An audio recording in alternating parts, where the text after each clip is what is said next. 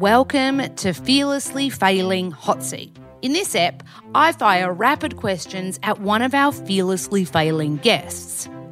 P.S. I'm going to be honest with you, I'm not so good at the rapid part. I get too intrigued by the awesome answers. Now, a new app is going to drop every Wednesday. So enjoy this shorter style episode of Fearlessly Failing Hot Seat. Okay, hot seat guest. First up, full name. You can add middles. Sean Joseph Szeps. Oh, nice. Oh, Sweet or savory? 100% sweet. Like 100% sweet. Do you know what I live for on your Insta stories when you get your iced coffee and give it a little shake? Your iced latte. I call that the uh the gay coffee swirl. Gays is just like a way to communicate. I love it. I love it. If you could have a superpower, what would it be? Reading people's minds. I would love the ability specifically to know people's sexuality. Ah, I've always wanted it. best gift that you've been given. Uh, the eggs from a family member of mine to make my beautiful children via IVF and surrogacy. Nothing will ever, ever top that. No gift. No, people should just stop trying. Well, I was just going to say, now anyone I ask that question to on the pod, I'm going to be like, oh, that's, yeah, but were you given life as a gift? Were you given life as a gift? That's what I mean. That's right. What's your favorite city in the world? um, ooh, Amsterdam probably is Ooh. the the city I went to for the first time and got emotional being there. Like I think I'm not really a spiritual person, but clearly my body being there, like the universe was like, you're supposed to be here. This is the right place for you. The people, the way that it looks, the environment, the food, the culture, the music, the sound. My body was shaking. I was, cr- I would cry just walking down the streets and couldn't figure out why. I was like, I don't know what's going on here, but maybe in a past life or something. I'm from Am. I love Amsterdam. Oh, That would be well, my, my- next. Mm. You go. That would be my international answer. And then my US answer, Yeah. because you're there, New Orleans is at the very, very top of my US list. I have to go. I have You not yet must. You absolutely Yeah. must. You reach out to me. I will give you an itinerary. It has the Thank best you. food. It is like traveling international. It is such a magical place. I just I have to do adore everything. My next question was going to be your favorite nature spot. Now, I'm guessing being in Australia now m- might be an Aussie spot Yeah, that's- that's, really interesting. Okay, I will say in the US, up in New Hampshire, Northeast, an hour away from the Canada border, is where I grew up. And my Mm. parents live, used to live, they've just sold the house on a lake in Deerfield, New Hampshire. Middle of nowhere. New Hampshire is just basically a state of gorgeous lakes surrounded by Mm. intense woods woods where you'll find deer and moose and bobcats where you have to drive 30 40 minutes to get access to food that is like kind of my Ah. home it's where i grew up and in the worst times in my life that lake in particular that my parents lived on um, has just always been like a safe haven for me. You can get on that boat and you can just ride, and there's no sounds other than animals in the wind, and it just makes me really happy.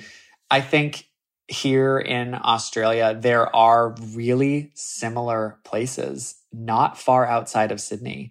You can get to like Brooklyn, New South Wales, or even kind of like up near Avalon, where you can get lost in these lakes on a boat surrounded by nothing but nature and not hear anything, like not see homes or hear the bustling parts of the city. And when you're a city kid like me, you know, I've been in the city for a really long time since adulthood. You know, those places kind of bring me back to Zen. And when I'm stressed, I do anxious exercises like meditation exercises to just bring me Mm. to those lakes. Ah, see, Mm-hmm. I feel like you know those two Aussie hidden spots better than me. I've never been out past Avalon, or I didn't even know Brooklyn or Brooklyn. I didn't even know it existed. Yeah, now you Brooklyn, do. You heard it here first, people. What would you say your hidden talent is? Hmm. oh, my hidden talent. Um, I'm or like rea- it's something about yeah. Go. well, I was. go. I mean, wait. What were you gonna say though? That might change my answer.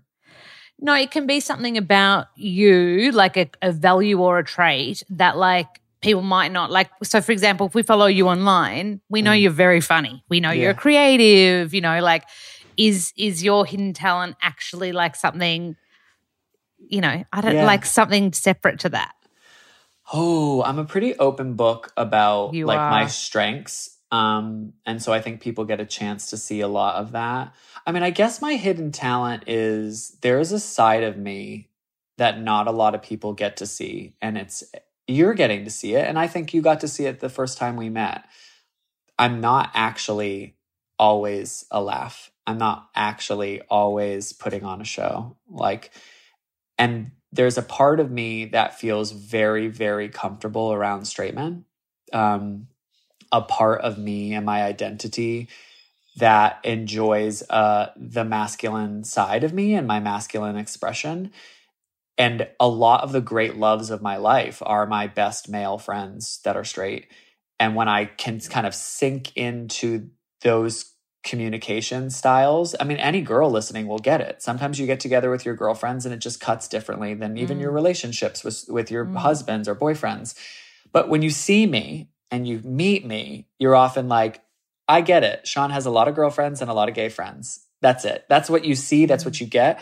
But there's this superpower in me and this part that I acknowledge. I even write about it in the book that there's great benefit sometimes to being around people based off of gendered groups or connecting based off gender stereotypes. Mm. And I know that that sits very far away from what we're saying is important right now in the media.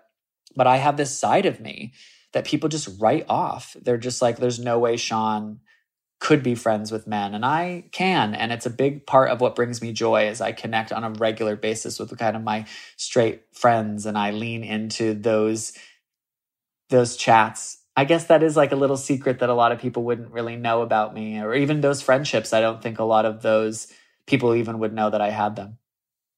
Can I also say I didn't expect you on the bus to start uh, schooling me on Survivor, and you got me addicted. Oh my god, I love Survivor. you got me so You know hooked. Good. I'm glad. I was just, I guess my answer overlaps with Survivor. People see me and they're like, oh, he wouldn't do well in a show like that.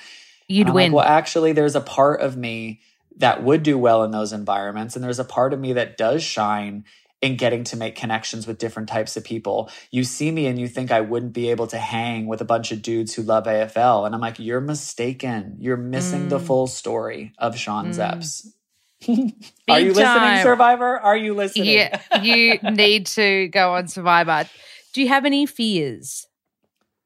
Um, yeah, I am afraid of birds. Like I don't like birds very much. Uh, I like will cross the street if I see a pigeon, or and like if I'm on a beach with a seagull, I will be like, "Should we move? Should we move? Should we move?" Yeah. Uh, it's like very, very un- irrational because I'm not afraid of like spiders or bobcats or heights, but I'm like afraid of these little birds. But the the fear that kind of lives with me recently is I'm really lucky that a, a lot of my grandparents are still alive, 75% of them, and my parents. But when COVID hit, I developed a fear of missing deaths.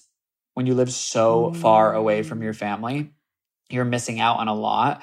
But the idea that I might miss or not be able to get back home fast enough to be with my Mhm. family during those times, you know, three of my grandparents are all inching 80s and 90s. And so that starts to become a new present part of your day to day life. And I will have nightmares and I will wake up and sweat and be like, oh my God, you need to call them. And so I think that's probably the fear that feels like the realest at the moment. That's a totally understandable one. I Mm. get that fear when I'm in America and I know it, all my family is in Australia. I'm like, what if they need me? Exactly. I'm I'm 24 hours away, really, Yeah, door to door. Like it's not that quick. No. Okay, so two parter, and it's your final favorite movie, favorite song. Oh, oh my god. this is stressful. For my whole entire life, I've always said Beauty and the Beast. And I think Yeah. it's really fitting because I write about it in my book. But it's just like the first movie that woke me up. It's just the movie that Mm. like woke me up to the world, to the great love of singing and dancing, to the Mm. passion for parenthood, weirdly enough. And honestly, on my first date with Josh, he said, What's your favorite movie? And I said, Beauty and the Beast. And he like laughed in my face. He was like, What? You're a grown ass man. But like sometimes, even having children now, like sitting down and watching it and seeing the joy of Disney magic through their eyes. I'm like, no, no, no, I think I'm right. Of course, there are adult movies, Manhattan, um, Call Me By Your Name, that as an adult have just like moved me that I got to see Yeah. myself in it, that I finally felt for the first time in my life that my stories our love stories were being told, Brokeback Mountain, like stories that as an adult I felt like for me, wow. But I always go back to the way that that movie made me feel and still makes me feel and now makes my children feel. And I feel like it deserves the right answer. I have to say, I love the way you wrote about Brokeback Mountain and how just how you went from like uh, your experience of seeing a bit of it and seeing other people's experience of it, and how that affected you. And I was like, oh, my little heart was reading that, like, oh, so. Oh, I'm glad. Oh, okay, song, go for it. Toughie. I'm I'm a, yeah, that's really hard. I am going to answer so I'm a singer, always have been. Yeah. And Yeah.